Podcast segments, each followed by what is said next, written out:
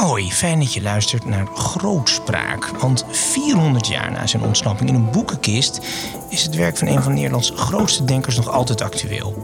Vanuit Slot Loevestein is dit Grootspraak, de monddood-editie. Het is een podcast waarin ik, Jort Kelder, gesprekken voer in de geest van Hugo de Groot.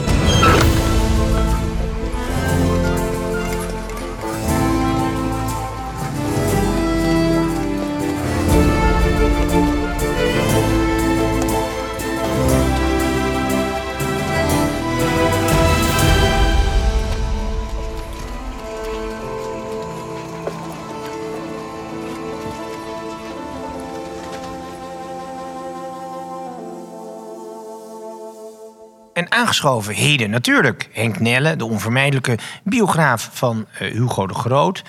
Um, Leonard Ornstein, politiek journalist, al heel lang meelopend in Den Haag. En daarnaast, uh, nou ja, aanstaand wetenschapper. Hij is bezig met zijn dissertatie over Pim Fortuyn, weet er heel veel van. Heeft dat natuurlijk ook meegemaakt. En dan dokter Helmer Helmers, uh, onderzoeker voor de Koninklijke Nederlandse Academie voor Wetenschap, de KNAW.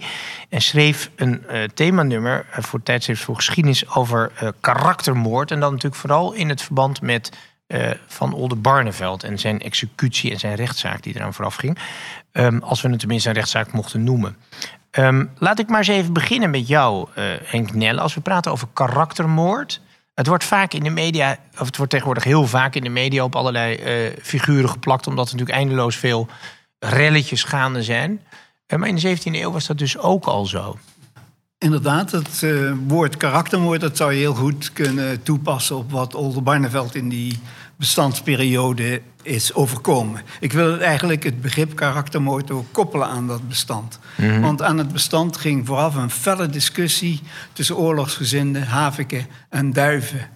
En Oldenbarneveld heeft in die... Um... Ja, we moeten, laten we even, ja? even voor, de, voor, de, voor de luisteraar... Oh, in welke eeuw zit ik? We hebben het eigenlijk over die 80-jarige oorlog. Die begint in 1568, die versnelt zich dan in het einde van de 16e eeuw. En dan zitten we nu ineens 1609, het bestand ja. met de, even de wapenstilstand met de Spanjaarden waren uitgeput allebei. In die alle... periode, in die tienerjaren van de 17e eeuw zitten wij. Ja, het bestand was noodzakelijk uit allerlei overwegingen, met name financiële. We konden die strijd niet meer volhouden. Ja. Oldenbarneveld heeft toen het heft in handen genomen en naar dit bestand toegewerkt. Maar dat ging wel gepaard met geweldige discussies tussen Havik en Duiven, oorlogsgezinden en vredegezinden. Mm -hmm. En in die strijd um, is bijvoorbeeld ook Hugo de Groot een belangrijke ja. figuur geweest. Maar nu, op een bepaald moment komt men tot dat bestand. De koning van Spanje wilde geen vrede omdat hij allerlei concessies niet wilde doen op het gebied van religie, de Oost-Indië-handel. Ja. Uh, bijvoorbeeld. Uh, dat gaat dus geen vrede worden, maar wel een bestand. Maar ondertussen is er een geweldige discussie aan de gang. Moeten we dat wel doen? Moeten we de strijd niet uh, volhouden? En in die discussie is eigenlijk één document van groot belang geweest. Dat is een brief van de Zuid-Nederlandse geleerde Lipsius geweest. Die heeft op een bepaald moment geschreven aan een man een belangrijke vertegenwoordiger aan het Spaanse Hof. En daarin heeft hij gezegd: we moeten naar een bestand toewerken. Want dat is het beste machiavellistische middel mm. om de republiek uh, op de knieën te krijgen. Het was dus het idee van je kan met uh, Engeland vrede sluiten, je kan met Frankrijk vrede sluiten voor Spanje. Maar als Spanje de republiek onder de knie wil krijgen, dan moeten we een bestand sluiten. Want wat eh, zit daar in die rebellenstaat? Dat is een opeenhoping van op winstbeluste kooplieden. Die, willen dus, die kijken alleen maar naar het praktische belang. En die eh, kun je eigenlijk vergelijken met een kudde runderen.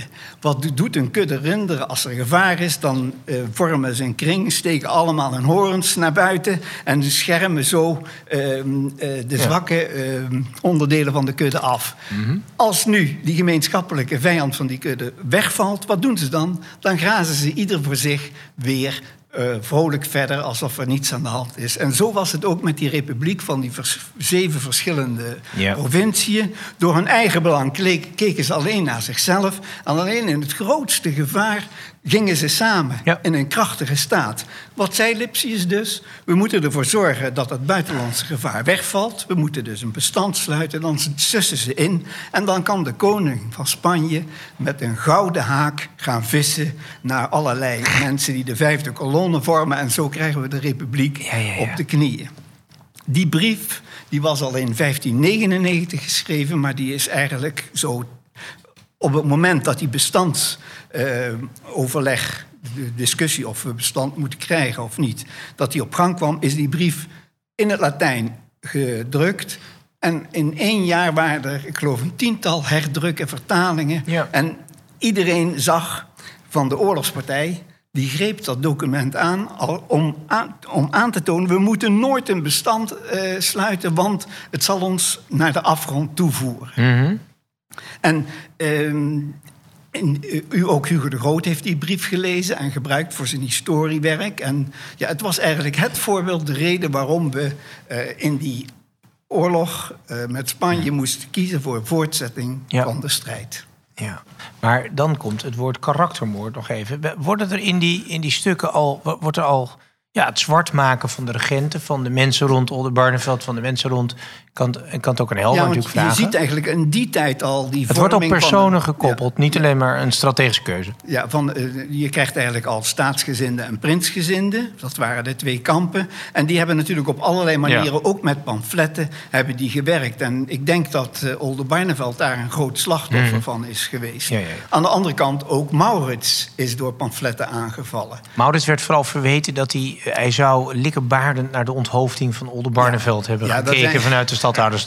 Ja, vanuit de stadhouderstoren, toch? Ja, daar zijn pamfletten over geleverd. Daar zie je eigenlijk een prachtige gravure van die eh, executie van. Oldenbarneveld op het eh, Binnenhof.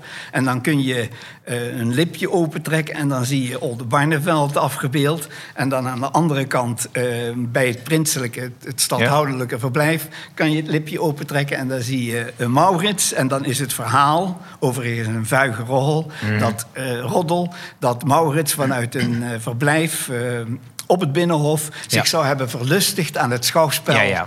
van Nooit de bewezen, hè? Nou, ik ga naar je buurman nu, want hij heeft Ja, ik dit- wil nog één ding vertellen, Natuurlijk. Jort. Want onder dat pamflet staat dan een ehm, citaat uit Tacitus. En daar wordt Nero geciteerd. En dan wordt er van Nero gezegd... hij gaf wel opdracht tot de misdaden... maar hij was niet zo slecht dat hij er niet naar keek. Met de implicatie, Maurits deed dat wel. Ja, ja, ja. En dat is ook een voorbeeld van de manier waarop er in die tijd keihard werd gevochten. Het had effect. Ja. Het had effect. Het, het, het nestelde zich in de hoofden van de mensen in het Zeker, collectieve en je krijgt, krijgt dus echt een partijstrijd. En het is niet te gek om te zeggen dat hij vervolgens jarenlang het hele ancien regime door de politiek in Nederland in belangrijke mate heeft bepaald. Ja, nou, ik ga naar Helmer Helmers. Eh, onderzoeker van de KNW. Je hebt over karaktermoord gezegd. Waarom zo'n jonge onderzoeker als jij, waarom stort je je op dit 17e-eeuwse onderwerp? dat is een hele goede vraag. Ehm, ja, eigenlijk, ik heb er veel over nagedacht. En ik ben van jongs af aan gegrepen door, door deze tijd. Ja. Ehm, en juist denk ik omdat het zo'n, de mensen zo radicaal anders waren en tegelijkertijd heel herkenbaar zijn. Ja. Dus die politieke strijd is natuurlijk, die wordt eigenlijk met de dag herkenbaarder. Ja. Wat ik heel verontrustend vind. Wat tegelijkertijd het onderzoek eh, eh, alleen maar interessanter maakt. Mhm.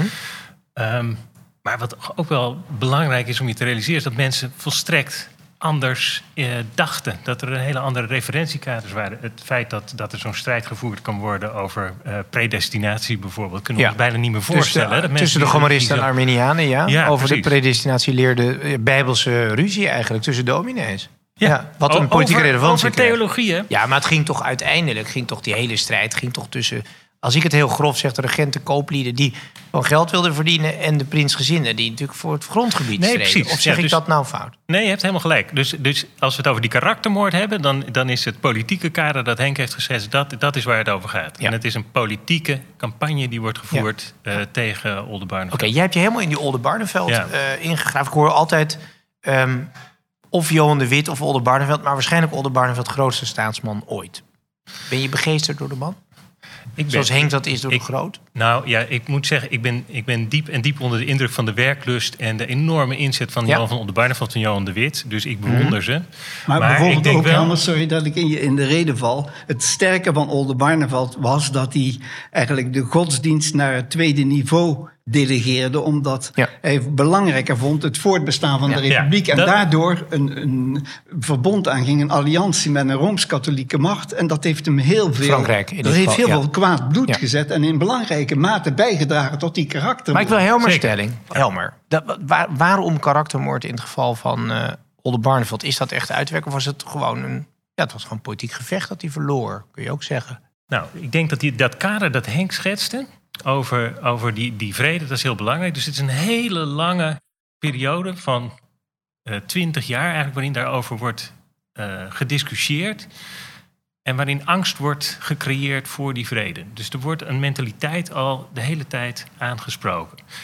En die, dat, dat gevoel Die van... vrede is een hinderlaag om ons in slaap te Ja. sussen. En ons alsnog wat in 1672 ook later wel een beetje is gebeurd. Hè? Dus, ja. Precies, precies. En dat, dat is precies wat er dus de hele tijd eh, gebeurt. Niet alleen door, door, hè, door, door eh, pamfletisten, door mensen op de site... maar dat zijn mensen uit het eigen diplomatieke apparaat van de Republiek. Hè. De diplomaten van de Republiek Hmm. verspreiden dit soort pamfletten.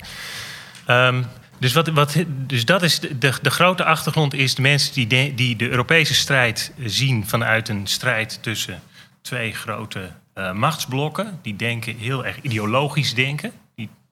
Naar ons eh, eh, blik, en ik denk dat dat eh, radicaal denken. Ehm, en je hebt de politici als Oldenbarneveld die heel slim opereren en kansen zien en allianties sluiten. Ehm, en die politieken eigenlijk veel gewiekster zijn. Maar Maurits is veel meer een ideologisch denken. Nou ja, die, die, ehm, die haviken die kapitaliseren continu op die angst. En wat ik denk ik belangrijk is om te zien in, ehm, in die bestandstwisten... is dat eigenlijk de aanval op Orde Barneveld, op zijn persoon... pas heel laat in die bestandstwisten tot stand komt. Pas Ja. in 1617 wordt hij expliciet aangevallen. Hè? Ja. En dit is Maar ook natuurlijk... dat hij corrupt was, lees ik ergens. Dat hij goudstukken geleverd kreeg. Weet ik, dat, dat er echt gewoon ja, corruptie gaande was. Ja. Maar Wat nooit daarvoor, is, daaraan voorafgaat een heleboel insinuaties en een heleboel bangmakerij Ja. en een heleboel Ja. ehm, worden een heleboel stukken in stelling gezet eigenlijk, Ja. voordat dat op die ene figuur kan worden gericht en zijn eh adjudanten natuurlijk, zoals de Groot en, Mhm. en, eh, en Was het gezien die hele stemmingmakerij tegen Oldenbarneveld eigenlijk nog een verrassing dat hij en de Groot en de anderen werden gearresteerd? Of wat, lag dit toen al in de lijn der verwachtingen? Nee, dit was dus al, al, al eh, onvermijdelijk. Ja. En het, het eh, echte andere tussen, tussen de eh, publiciteit in de 17e eeuw en onze tijd is dat er natuurlijk veel steviger censuur was.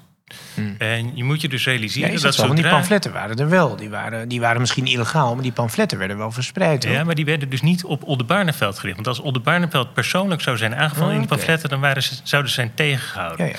En wat er dus gebeurt, is dat heel eh, langzaam eh, gaat dat omerta gaat eraf. Dus eerst wordt Oldenbarneveld in handschriftelijke gedichtjes, op, in geruchten wordt hij persoonlijk aangevallen. Mhm. En dan zegt de Engelse ambassadeur eens een keertje dat hij hem een idioot vindt. Dat wordt een beetje losgelaten. Dat is een soort fluistercampagne. En dan vervolgens, als het in druk verschijnt, dan weet iedereen, ja, als hij dit niet tegen kan houden, dan is hij eigenlijk dan is die aangeschoten wild.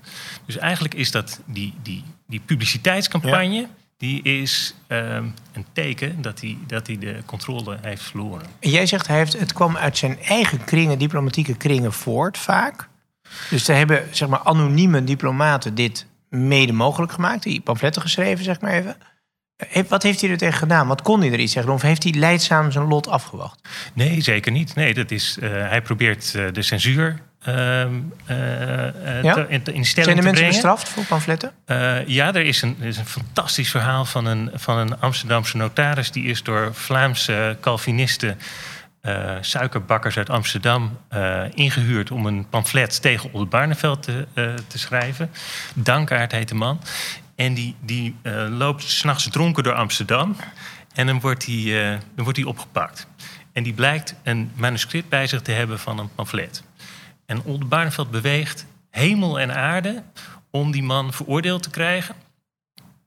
De Amsterdamse stadsregering die tegen Oldenbarneveld is, Mhm. die beantwoordt wel aan die roep, maar die doen daar iets grappigs mee. Die maken er een publiek proces van. En vervolgens kan die dankaart dus al zijn beschuldiging tegen Oldenbarneveld publiekelijk voor de rechtbank uitspreken. Hij krijgt een schijnstraf. En ehm, daarmee is de zaak weer een stukje Ik verder. hoor een beetje het Wildersproces nu voorbij komen. Maar ja, wellicht. Want we gaan wel naar het, naar het nu met Leonard. Laatste opmerking van Henk Ja, ik vraag me af of die controle van de overheid op die pamflettenmarkt wel zo sterk was dat je dus publicatie kon eh, verhinderen. Het waren toch Ehm, anonieme pamfletten? Kijk, je kon natuurlijk altijd een drukker aanpakken, maar er was een, eh, ja, het is toch bekend uit de tijd van de Republiek dat, dat, het, dat de barrières eigenlijk vrij miniem waren voor Ik denk dat dat een misverstand is. Dat is voor de Republiek als geheel is dat waar. Maar lokaal hadden de eh, lokale stadsregeringen hadden heel goed eh, eh, de wind eronder. En die konden die, die Ze gingen naar de drukkers en via de drukkers naar de schrijvers. En als die drukkers een overtreding begingen, dan waren ze natuurlijk een groot probleem. Want die hadden gewoon hun brood te verdienen in Ja. die stad. Ja. Maar waarom is het dan zo dat in 1617, 18, wanneer dus Oldenbarneveld van de meest infame misdaden wordt eh, beschuldigd, waarom is er toen dan niet ingegrepen? Want op dat moment had hij in de Staten van Holland, dus ook in veel eh, steden, nog steeds een meerderheid achter zich. Er is, niet inge er is lokaal ingegrepen, maar er waren natuurlijk ook steden die tegen Oldenbarneveld waren. Dus in Utrecht verschenen de pro-Oldenbarneveld pamfletten. In Ja. Amsterdam de anti-Oldenbarneveld pamfletten. En Maar zo, precies- vonden ze van, van hot naar herlopen. Ja, Precies, dus daarmee zeg je feitelijk dat die censuur niet zo sterk is geweest dat je de publieke opinie helemaal kon controleren. Nee, die kon je niet controleren op landsniveau inderdaad. Zodra er een breuk was in de elite, als er strijd was in de elite, dan was... Ja. eh, er was eh, Eén ding dus wat ik, er niet, wat ik er niet aan begrijp trouwens... dat altijd die, dat verzet mede uit de hoofdstad, uit Amsterdam... by far natuurlijk toen al de belangrijkste stad. Terwijl je zou zeggen, die, die, die kooplieden in Amsterdam... hadden helemaal geen belang bij oorlog. Oorlogen kosten geld. Waarom waren die tegen Oldenbarneveld? Ze hadden tegen de Oranje gezinden moeten zijn. Ja, en dat, die, die dat gewoon op een paar tegenstelling die jij families? maakt, die, die, die, die klopt in sommige perioden, Ja, maar die is niet, altijd, is niet altijd absoluut. Ja. Die, veel van die rijke kooplieden waren Vlamingen, die hadden huis en haard verlaten Ja. uit Antwerpen om, eh, omdat de oorlog die eh, voor knokken. de deur stond. Dus dat waren ballingen, Ja. die waren super radicaal. Ja. En die hadden heel veel geld. Nee, maar dan snap en die ik waren hem. tegen Oldenbarneveld. Natuurlijk, ja, akkoord. Ik ga naar Leonard. Leonard, hoor jij iets, journalist, eh, nou, parlementair journalist al, al tientallen jaren... hoor jij iets dat resoneert in deze tijd? Ehm, ja, nou in zoverre dat ik denk dat je altijd dit soort eh, lieden in de politiek eh, hebt... die dapper durven te zijn, die hun nek durven uit te steken... die een tegendraads geluid durven te laten horen op een eigenzinnige manier. En ja, mijn hoofdpersoon, waarvoor ik hier ben uitgenodigd op dit schitterende slot Loevestein, is dan Pim Fortuyn. Hij had zich hier heel erg thuis gevoeld. Fortuyn heeft een eigen familiewapen laten maken. Hij had veel met eh, de middeleeuwen. Hij noemde zich heel graag eh Fortuyn, droogleven Fortuyn. Maakte zichzelf chiquer. We hebben het nog steeds over de oude communist Pim Fortuyn, We toch? hebben het over de oude communist Fortuyn. Maar eh, hij maakt vele transities in zijn leven door. Ja. En ja, in een latere fase zou hem dit zeer aangesproken hebben. En kijk, Fortuyn is iemand die past, vind ik, heel goed in dit rijtje. Alleen als je het hebt over karaktermoord... Fortuyn heeft zich in een heel vroeg stadium gewapend tegen karaktermoord. Hij is heel open geweest over zijn leven. Zijn homoseksuele relaties. Zijn relaties, Ja. weet je, de Marokkaanse Ja. jongetjes. eh, wat hij allemaal verkeerd en fout in zijn leven gedaan Ja. had. Dus hij wist, er komt zo'n aanval op mij af. En ik moet mij daar bij voorbaat tegen verdedigen. Maar dat is de, vaak de tragiek, denk ik, bij karaktermoorden. Het komt altijd, hè, bij Fortuyn is het met een hele tragische, echte moord geëindigd. Maar het komt altijd uit een hoek waar je het niet verwacht. En dat zag je eigenlijk ook eh, weer eh, bij Fortuyn gebeuren. Ik zie die karaktermoord bij Fortuyn heel langzaam op gang komen. Mhm. Eerst wordt, er iedereen, wordt door iedereen lacherig gedaan. Van dan heb je zo'n Einzelganger die weer met een partijtje Leef voor Nederland op Ijdele clown. Ijdele Clown. clown. Ja. eh, elke week komen er drie zeteltjes bij, Jort. En dan word je, net als eh, nu Mhm. Caroline van der Plas eh, in de politiek of eh omzicht, dan word je bedreigend. Mhm. En dan krijg je opeens, ik wil heel even, als je hebt het over de actualiteit. Caroline van der Plas werden ook allerlei, ze heeft het op Twitter ontkend, de meest vreselijke ziektes toegedicht. Dat is ze in een tweet gaan ontkennen. Ehm, nou, we weten allemaal, Pieter Omzicht. heb je ook dergelijk soort ja, aantijgingen. Er, zodra iemand bedreigend wordt, eh, komt hij in die fuik van die, eh, ja, wat, wat jullie karaktermoord noemen. En wat ik zeker bij Fortuyn ook zie. Hij is een Einzelganger en op een gegeven moment eh, zie je inderdaad. Dat is, hij heeft natuurlijk die ervaring al gehad, want hij had een beroemd lagerhuisdebat met Marcel van Dam. Eh, heel kort even daar, daarop ingaan op dat lagerhuisdebat. Dat was jaren daarvoor. Dan presenteert hij zijn boek de, de islamisering tegen de islamisering van onze samenleving. En dan is hij in dat lagerhuisdebat met ehm, Marcel van Dam en die gaat hem dan scherp aanvallen. Eh, eh, dan zegt, eh, ja, eigenlijk stigmatiseert hij Van Dam. Het is een heel pijnlijk eh, soort eh, ja, optreden van Marcel van Dam. We kunnen wel even luisteren. Ja, Dus graag. Dat is het beroemde demoniseringsverhaal. Dat, wat hij, Ja. Nou ja, laten we maar eens even gaan luisteren wat Van Dam zegt. Uiterlijk op Aardman. U liegt. Bureau Noordenaar, 6 U liegt. miljoen U. En u bent niet alleen een leugenaar, Ja. maar u bent een ophitser. Een ophitser. Een ophitser waarmee u het Nederlandse, En u het bent Nederlandse populist volk... en een onder de gordel. Populist. Populist. Ja. Weet, u wat, eh, weet u wat ik zo vreselijk vind? Ja, Dat vind u potentiële angsten bij het Nederlandse volk tegen vreemdelingen exploiteert Weet u wat u doet met dit debat? exploiteert heb om, om, u, om u die boekjes, die overigens voor nog voor geen gulden informatie bev- eh, bevatten, om dat te verkopen. Ja, Wat weer ik zo'n probeer beschuldiging. met mijn boek... U bent een is buitengewoon minderwaardig mens. Weet u dat? Marcel van Dam zegt, ik ben een minderwaardig mens, krijgt applaus. Hoe lang is dit voor het, voor het schot? Eh, dit is 19, eh, 15 februari 1997. Oké, dus dat is Dat jaren, is jaren daarvoor. Maar wat zie je? Dit werkt als een boemerang op Marcel van Dam. Ja. Het is een, de man had een geweldige carrière. Minister, was bijna partijleider. Mhm. Ja. Het werkt als een boemerang op hem. Ook interessant, karaktermoorden kunnen soms ook tot als een boemerang terugslaan op Ja. iemand. Eh, ik heb nog een voorbeeld bij Fortuyn. Er komt ook een grote aanval eh, via het NOS-journaal. Kunnen we misschien nog herinneren eh, dat eh Fortuyn eh, daar eh, zijn partijprogramma presenteert... en dat Job Frieso in beeld komt... en met het partijboekje van de Centrumdemocraten zwaait... en op dat moment dus zegt van... eh, eh, dit hebben we eerder bij, bij Janmaat eh, zo ongeveer gehoord. Nou, dan ontstaat er ruzie bij het NOS-journaal. En heel triest voor Job Frieso. Na een paar maanden zien we hem niet meer terug op de televisie. Het, heeft, het kan dus ook als een boemerang werken... als je onderdeel wordt van zo'n proces. NRC Handelsblad heeft ook mot met hem gehad. Die hebben volgens mij een hoofdcommentaar geschreven op de dag, dat hij vermoord werd. Maar dat konden zij natuurlijk niet weten, waarin eigenlijk hij als bedrijf voor de democratie werd omschreven. Ja, en- dus, hij- dus er is altijd ge- geroepen over Fortuyn, vooral dat laatste half jaar, dat hij natuurlijk echt kandidaat was en de grote tegenstrever Ja. voor de zittende regering. ehm, dat hij eh, gedemoniseerd werd. Dat is ook een juridisch begrip geworden volgens mij. Ja, maar ik wil er wel bij zeggen... eh, we moeten niet doen alsof Fortuyn zelf niet uitdeelde. Dat was iemand die ook echt heel Ja. stevig uithaalde. naar Dus anderen. zeggen, het is gewoon debat. Dat hoort ook Het is een keihard debat. Ik vind ook dat Fortuyn de, eh, de toon van het debat in Nederland... daar is eigenlijk die verharding begonnen.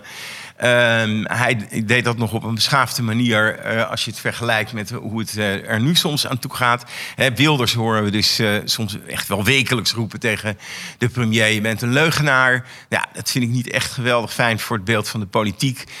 Misschien is, is dat soms ook wel waar... maar week in, week uit herhalen dat het oplichters zijn... leugenaars zijn...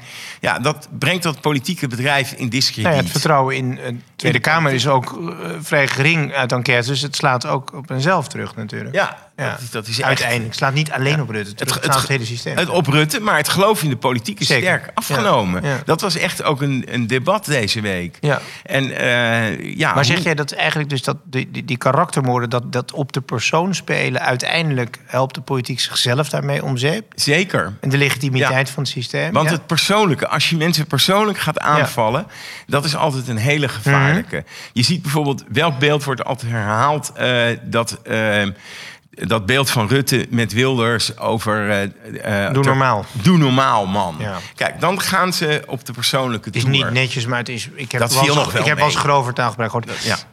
Die partij... Wil je iets zeggen, Elmer? Ja, ik hoor een aantal dingen die mij prikkelen. Want ik, Ja. zie- ik hoor bij jou dat woord angst hè, voor vluchtelingen dan in het geval van Fortuin. dat is volgens mij een, een, een kernwoord in veel karaktermoorden. Hè? Dat ze op een angst inspelen. Ja. Dat was bij Oldenbarneveld ook zo. En dat van de boemerang terugslaan, dat is bij eh, de aanvallers op Oldenbarneveld Mm. natuurlijk in zekere zin ook gebeurd. Hè? Want er, er is een justitiële moord op Oldenbarneveld Ja. gepleegd. En daarna wordt hij een, een martelaar. En er wordt ook Ja. gezegd door tijdgenoten... Daar heb je meestal weinig aan als je postuum eh, heb jij niet zoveel aan, maar onder je de partij ligt. wel. Ja. En er wordt er gezegd, wordt er gezegd door, door eh, tijdgenoten... van er is iets heel geks aan de hand. Voordat hij vermoord werd... eh, was iedereen het hartstikke eens met die aanvallen op zijn persoon. Maar nadat hij vermoord werd, had men alleen nog maar medelijden. Was die publiek Dus dan- bezit geworden? Ja, Ja. ja. Maar, maar even de. eh, had, kijk, Fortuyn kun je natuurlijk zeggen. Hij schreef zijn boek, hij had zijn optredens, daar kon je iets van vinden. Van Oldenbarneveld had niet grote speeches of zo. Waarop, waarop sloegen ze precies aan bij Oldenbarneveld? Wat had hij gezegd? Of was het meer de omstandigheden waar men op inspeelde? Voor Orde Barneveld eh god een aantal dingen. Hij was heel behoedzaam. Hè? Was echt eh, een, een hele goede politicus. Behoedzaam in het internationale veld. Wilde zich niet graag met Ja. radicalen in het buitenland alliëren. En hij al, tij- al in één jaar in het bestand... dan trekt Spinola met een Spaans leger langs de grens. Ja. En Oldenbarneveld is heel, heel terughoudend om daar eh, op, in te, op in te gaan. En er wordt dan al direct verweten door de Haviken weer... ja. Je bent, een, eh, je bent een slaper, je bent niet waakzaam. Die hebben genoeg. geleerd van Slag bij Dus Nieuwpoort. het een drama een, was. Een Sleepy Joe Barneveld Ja. wordt hij. En zo Ja, wordt hij ook ja. afgebeeld dan. Niet Ja. bij naam, maar wel eh, een man die herkenbaar is als Ja. Barneveld. Die zit te slapen terwijl de Spanjaarden eh, de grens overwandelen. Ja, ja, ja. ja. Oké. Eh, eh, Leonard, jij wil eigenlijk nog een ander voorbeeld noemen. Kijk, Fortuyn is natuurlijk ruimschoots gedocumenteerd. Vindt iedereen ook wel iets van. Maar jij wil eigenlijk een ander voorbeeld uit de politiek van de jaren zeventig. Een vergeten figuur.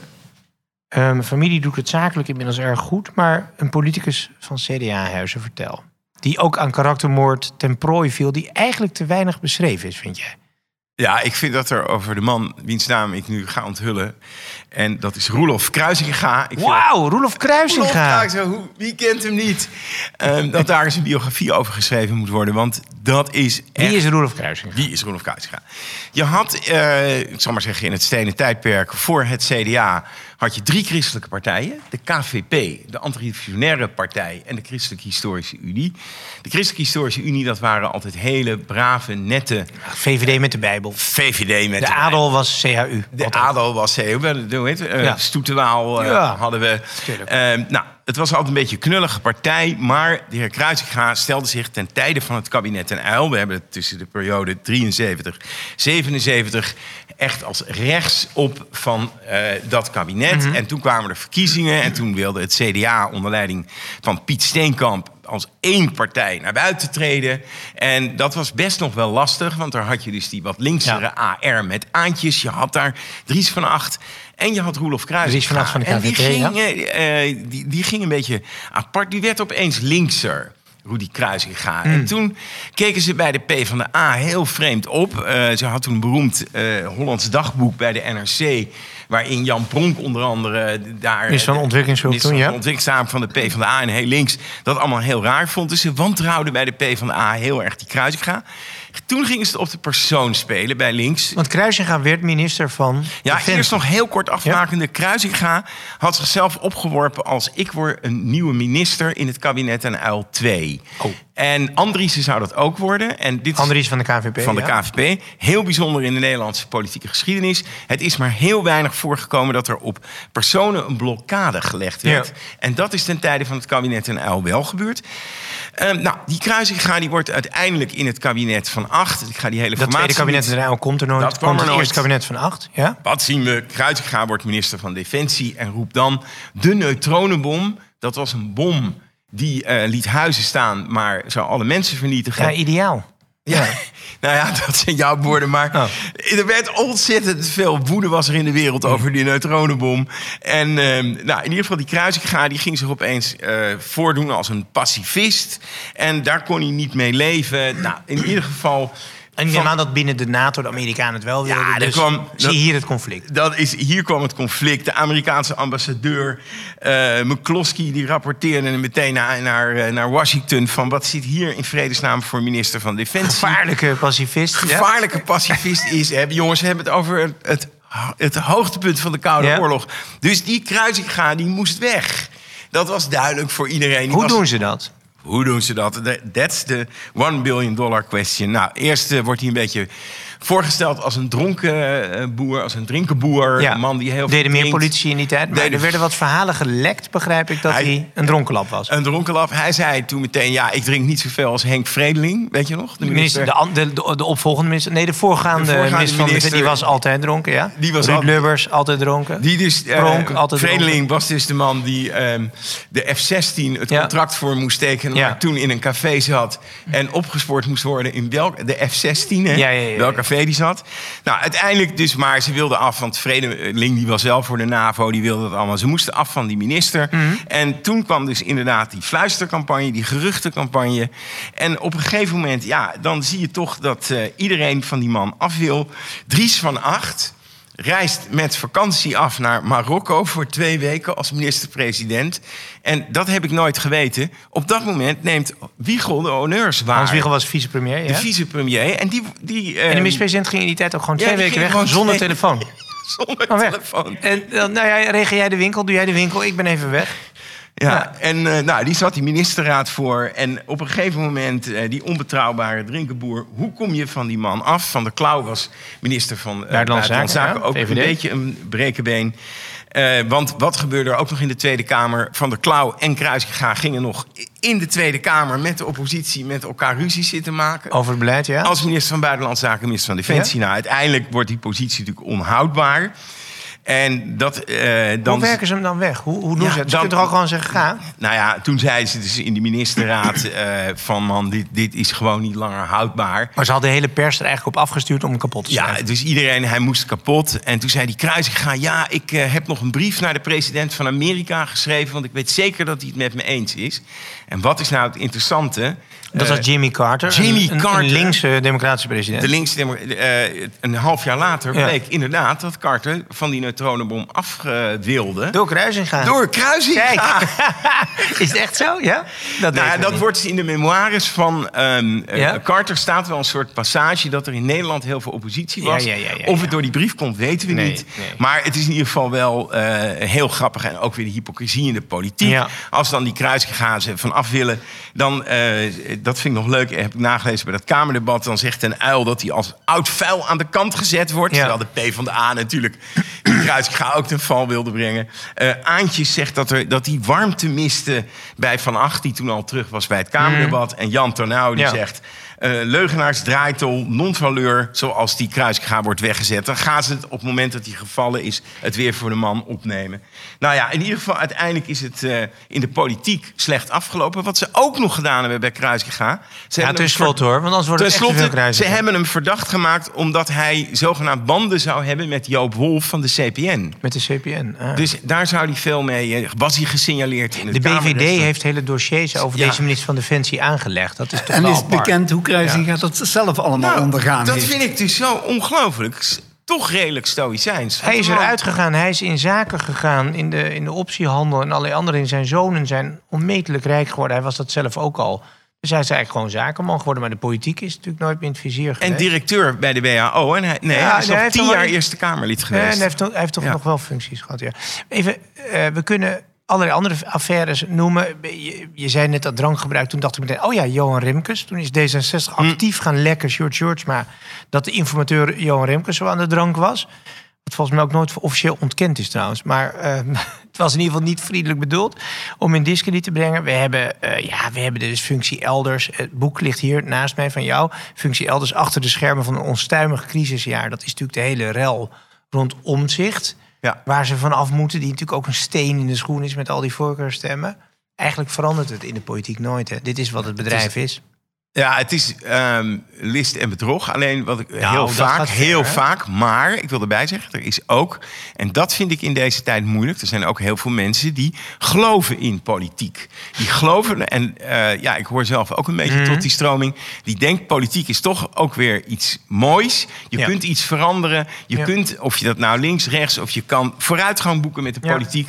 Eh, Lodewijk Asscher zei het nog in het parool afgelopen weekend. Maar er is ook natuurlijk heel veel list, bedrog oorlog. Eh, op de achtergrond proberen mensen elkaar kapot te maken. Maar zijn journalistieke media vaak speelbal of zelfs speler in dit spel? Ja, ik vind dat er heel. eh, Ik vind dat de parlementaire journalistiek best wel wat in hoger aanzien gesteld mag worden. En dat er ook heel veel collega's zijn die gewoon keihard hun werk doen. Mhm. Precies eerlijk vertellen wat er aan de hand is. Heb ik ook geprobeerd met dit boek weer. Eh ja, je ziet altijd dat er mensen dan weer boos worden Ja. omdat ze vinden dat ze niet goed in opstaan. Ik denk eerlijkheid duurt het langst, ook in de politiek. Ja? En, ehm, Is dat zo? Ja, dat vind ik wel. En daardoor eh, zullen we, nou ja, zal uiteindelijk, politiek zal altijd blijven. En eh, geweldige persoonlijkheden als eh, Johan van Oldenbarneveld. Ik heb hem wel eens met Pim Fortuyn proberen te vergelijken. Maar van Oldenbarneveld is wel echt een staatsman van waanzinnige allure. En Pim stond pas aan het begin daarvan. Ja. Als je het verschil, ja. vergelijkt. Maar ook een gewone jongen. hè, Ook een gewone Ja. Rotterdammer, hè? Rotterdammer. Maar we kunnen natuurlijk bij Fortuyn helaas nooit weten wat er van zou zijn gekomen. Er zijn ook ehm, allerlei andere affaires. Nu hadden we weer Dennis Wiersma die dan zijn staf uit zou schelden. Geeft hij trouwens zelf toe.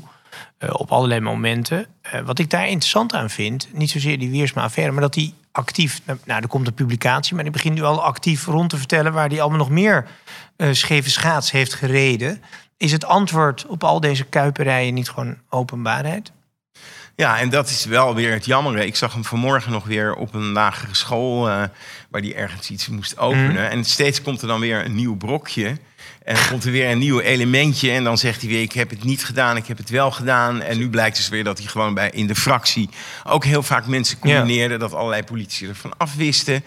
Ehm, maar hij blijft tot nu toe wonderlijk Maar, maar is, er, is er een soort, ja, wonderlijk. Ja, dus di- Dit is pas een paar weken bezig. Oldenbarneveld heeft het jarenlang eh, moeten, eh, moeten doorstaan.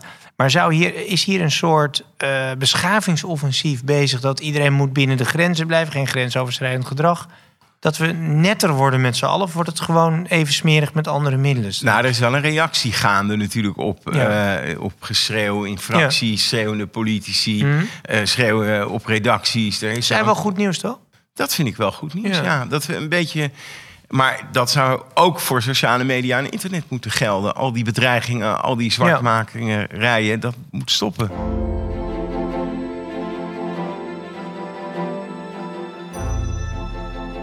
Zie je eigenlijk, eh, Elmer en, en, en Henk, eh, nadat Olde Barneveld dat onfortuinlijke moment op dat schavot beleeft, de- komt er dan ook een soort, eh, soort herwaardering van de onthoofde man? En hij, kijk, Hugo Groot moet natuurlijk vluchten.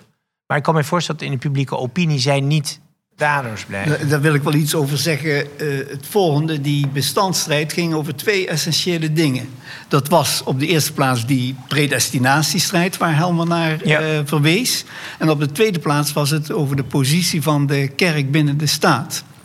En ik denk dat op één punt die regenten elkaar toch wel over het algemeen vonden. Dat was dat de kerk nooit zou mogen uitgroeien tot een staat in de staat. En je ziet dan ook na die executie van Oldenbarneveld... dat toch op dat punt de rijen weer eh, gesloten raken. Want Ja. in eh, Holland en ook in Zeeland, daar wordt toch gezegd... we moeten wel voor zorgen dat we de predikanten en eh, de kerken zoveel mogelijk... voor zover de externe aspecten van de godsdienst Ja. betreft onder controle houden. Ja, misschien heeft dat ook wel bijgedragen tot die eh, herziening van de status van Mhm.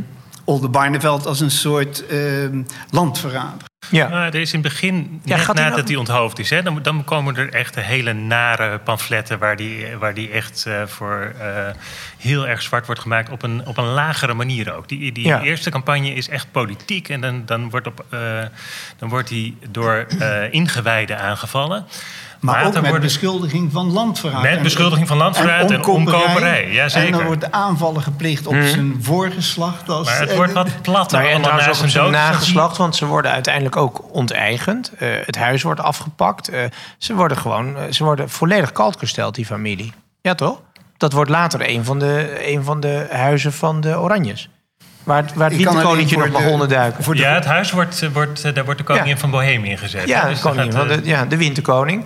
En de, de- dus naast de Kneuterdijk krijgt de Ja, Openlijk. precies. Ja. Ehm, maar toch even de... eh, je, je zou ook kunnen zeggen, ik zeg iets een hele grove suggestie... maar ja, dit is misschien... zijn dit noodzakelijke slachtoffers... die in de wording van de republiek nu eenmaal vallen? Ja, ik, ik, daar, zit- ja, er zit wel wat in.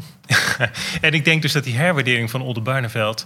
ehm mede, net als bij Fortuyn eigenlijk... Hè, dat, dat die, zijn dood heeft, heeft een, een soort uh, martelaarschap teweeggebracht... wat Ja. heel lang heeft eh, geduurd. Zeker, die demonstranten hebben daar... Iedere tien jaar was er weer een soort uh, Oldenbarneveld herdenking. Ja. Dus dat bleef maar doorgaan. Maar ik denk wel dat ja, in, in die politieke constellatie moest er... Het was duidelijk dat er iets moest gebeuren. Hè. Ze zagen helemaal het scenario van Lipsius, die brief waar, Her- Mhm. Ja. waar Henk mee begon. Dat zagen ze bewaarheid worden. We gaan naar partijstijd onder, onderuit. Dus er moest iets gebeuren. En dit had de steun van eh, belangrijke buitenlanders, buitenlandse spelers. En, eh. Dus ja, ik vind, Dankjewel. We hebben het eh, 400 jaar later nog steeds over Oldenbarneveld en eh, Hugo de Groot. Zullen we het over 400 jaar nog over Fortuyn hebben? Eh, zeker. Fortuyn eh, markeert een eh, ja, toch omslag in het eh, in, in, ja, politieke habitus. En wat ik ook denk is, ja, tenzij we heel veel politieke moorden krijgen. Kijk, het, eh, Johan de Wit, eh Jan Johan de Wit, wat was Ja. de laatste politieke moord. Alleen daarom zullen we er heel lang aan denken. Maar het zal ook wel, denk ik, een symbool zijn over wat er in, eh, in Nederlandse parlementaire en in de politiek veranderde. En Is het niet gewoon een censuur in populisme? ja, dat denk ik dat ook. En wat, wat je ook krijgt, Jort, is je krijgt natuurlijk ook periodes. Dat, kijk, nu zitten we in een periode denk ik van 25 jaar voor waardering voor Fortuin. Er komen zeker periodes dat er Mm. gezegd zal worden... God, die Nederlandse politiek was zo beschaafd en het ging allemaal zo netjes. Wat overigens Ja. ook onzin is. Zoals we alleen al over de 16e, 17e eeuw horen, maar ook Ja. over de vorige eeuw. Het ging er ook in de tijd van Kruisinga en Van Ja. Acht al keihard aan toe. Alleen dit was een politieke moord van een man waarvan ik toch wel denk dat hij premier geworden was. Of hij het lang had volgehouden Dat is is de tweede. een andere vraag. Ja. Niet zo lang als Oldenbarneveld. Ook dat zullen we nooit weten. Eh, mag ik jullie voor nu denken, danken natuurlijk Henk Nelle, de groetjes, eh, expert Leonard Ornstein, politiek journalist en dokter Elmer Helmers, onderzoeker van het KNRW. En wat ik geloof ik moet zeggen, het NL Lab. En LAB, ja. Dat betekent eigenlijk gewoon onderzoek naar onze nationale geschiedenis. Naar onze nationale geschiedenis en identiteit. Wat is je volgende project? Het volgende project gaat over complottheorieën. Nou zeg, dat is een schot in de roos. Dat is fantastisch. En daar zijn we in Nederland heel goed in geweest. Ja? Ja. Ik denk dat de Nederlandse staat is gebouwd op complottheorieën. Oef. Ik een Ik keer zeg Ik kan hier wel. Dat, ik denk dat we een nieuwe podcast over moeten beginnen. Voor nu, eh, dank jullie wel.